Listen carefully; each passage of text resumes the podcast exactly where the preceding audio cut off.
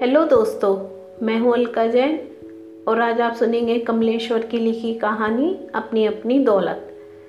पुराने जमींदार का पसीना छूट गया।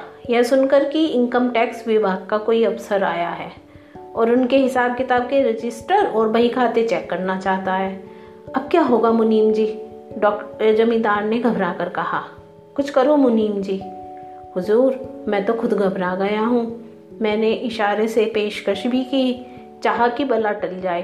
एक लाख तक की बात की, लेकिन मैं तो टस से मसी नहीं हो रहा है, मुनीम बोला। तो हे भगवान, मेरी तो सांस उखड़ रही है। तब तक रमुआ पानी ले आया। जमींदार ने पानी पिया, पर घबराहट कम ना हुई। हिंदू है कि मुसलमान? सिख है तो अभी लस्सी वस्सी पिलाओ, डिनर के लिए रोको। सोडा पानी का इंतज़ाम करो। फकीरे से बोलकर तीन चार मुर्गे कटवाओ और उनसे कहो, हम सारा हिसाब किताब दिखा देंगे, पर आप शहर से इतना दूर आए हैं, हमारे साथ डिनर तो करें। मुनीम घबराया वो चला गया। पाँच मिनट बाद ही मुनीम अफसर को लेकर जमींदार साहब के प्राइवेट कमरे में आया। जमींदार साहब ने घबराहट छुपाकर लपकते हुए उनका स्वागत किया। उसे खास चांदी वाली कुर्सी पर बिठाया। आइए हुजूर तशरीफ़ रखिए। यहाँ गाँव आने में तो आपको बड़ी तकलीफ़ हुई होगी, जमींदार साहब ने अदब से कहा। क्या करें जमींदार साहब? हमें भी अपनी ड्यूटी करनी पड़ती है। आना पड़ा, अफसर बोला। अब तक लस्सी के गिलास आ गए। यह लीजिए हुजूर, जमींदार साहब बोले। शाम को हम और आप आराम से बैठेंगे। आप पहली बार तशरीफ़ लाए हैं। जी हाँ जी हाँ। लेकिन मुनीम साहब से कहिए कि पिछले तीन सालों के हिसाब किताब के कागज़ संभाल कर रखे। जमींदार को फिर पसीना छूट गया। वह पसीना पहुँच कर बोला, अरे हुजूर, शाम तो गुजारिए, फिर रात को आराम फरमाइए। सुबह जैसा आप कहेंगे वैसा होगा। तभी नौकर ने आकर मालिक को जानकारी दी। मालिक, रात के लिए फकीरे के यहाँ से कटे मुर्गे आ गए हैं। मालकिन पूछ रही है कि चारों शोरबे वाले बनेंगे या आधे भुने हुए और आधे शोरबे वाले? बताइए हुजूर, कैसे मुर्गे पसंद करेंगे? शोरबे का या भुना हुआ, या दोनों? जमींदार साहब ने पूछा। इनकम टैक्स अफसर एकदम कच्चा पड़ गया। कहने लगा, जमींदार साहब, मैं चलता हूँ। अरे क्यों? कहाँ? हमसे क्या गलती हो गई? अरे नहीं, मेरी आपके साथ मुर्गा बखाने की औकात नहीं है।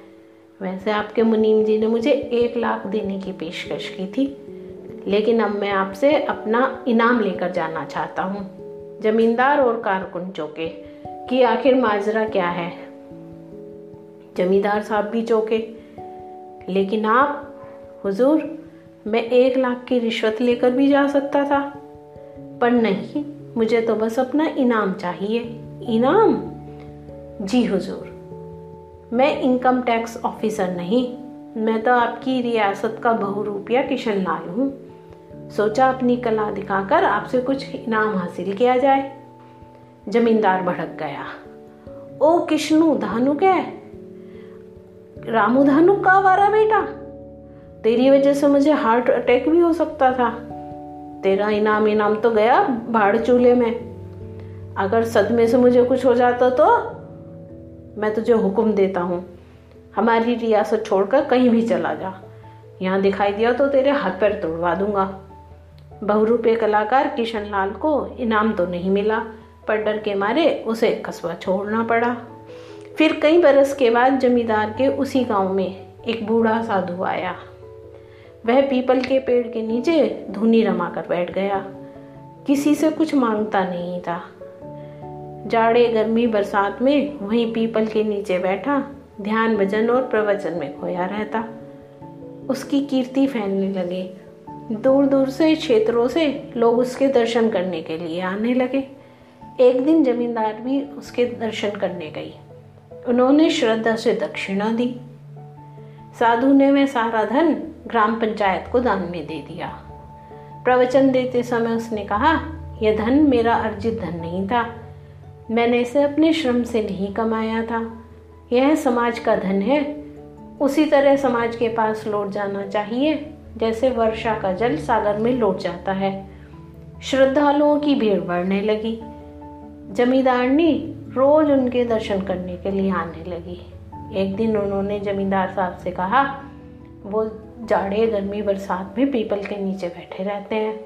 बारिश के दिनों में वहाँ बहुत कीचड़ हो जाती है। भक्तों को भी बड़ी सुविधा होती है। क्यों ना हम उन्हें अपनी हवेली में ले आए। जमींदार साहब ने हाँ कर दी। तो वो साधु को अपनी हवेली में ले आए। जमींदारनी ने भक्तों के लिए भंडारा शुरू करवा दिया। प्रवचन देते समय साधु महाराज ने कहा, पेट तो पशु भी भर लेता है, पर मनुष्य के पास एक और पेट होता है। वह है विद्या और ज्ञान का खाली पेट। यदि वह नहीं भरता तो भंडारे का भोजन व्यर्थ चला जाता है। जमींदार जमींदारनी को साधु की बात समझ में आ गई। उन्होंने गाँव में एक पाठशाला खुलवा दी, पर अब समस्या सामने आई। पढ़ने के लिए बच्चे ही नहीं आते थे। तब साधु ने एक दिन अपने प्रवचन में कहा, जो भक्त मेरे दर्शनों के लिए आते हैं, यदि वे अपने बच्चों को पाठशाला नहीं भेजते तो उनसे मेरा निवेदन है कि वे दर्शन के लिए ना आए। साधु महाराज की बात का असर हुआ। पाठशाला में बच्चे पहुँचने लगे। जमींदार और जमींदारी ने दुनिया का दूसरा चेहरा देखा। दूसरे दिन वो रात को अपनी सारी संपत्ति लेकर साधु के पास पहुँचे और उनसे कहा कि ये सारी संपत्ति आपकी है, चाहे आप जैसे ही इसका प्रयोग करें। दूसरे दिन सुबह भक्त आने लगे, पर साधु का कहीं आता पता नहीं था। जमींदार और जमींदारिन सत्ते में आ गए। पूरी हवेली की तलाशी ली गई। उस साधु की परछाई तक नहीं थी। वह साधु सारी धन संपत्ता लेकर चंपत हो चुका था। तभी भक्तों को उत्तेजित और नाराज़ भीड़ में वही बहुरूपिया किशन लाल दिखाई दिया। जमींदार का गुस्सा सातवें आसमान पर था ही। वे भड़के इतने वर्षों बाद किश्नु, तू यहाँ? मैंने तुझे देश निकाला दे दिया था। अब तू यहाँ क्या करने आया है? हुजूर, मैं अपना इनाम लेने आया हूँ, किशन लाल ने अदब से कहा। कौन सा इनाम? हुजूर, पिछले वाला भी और इस बार का भी। हुजूर, वो साधु मैं ही तो था, जिसे कल रात आपने अपना सारा खजाना सौंप दिया था। लोगों को विश्वास नहीं हुआ। ताजुब से जमींदार ने पूछा, तू ही वह साधु था? हाँ हुजूर।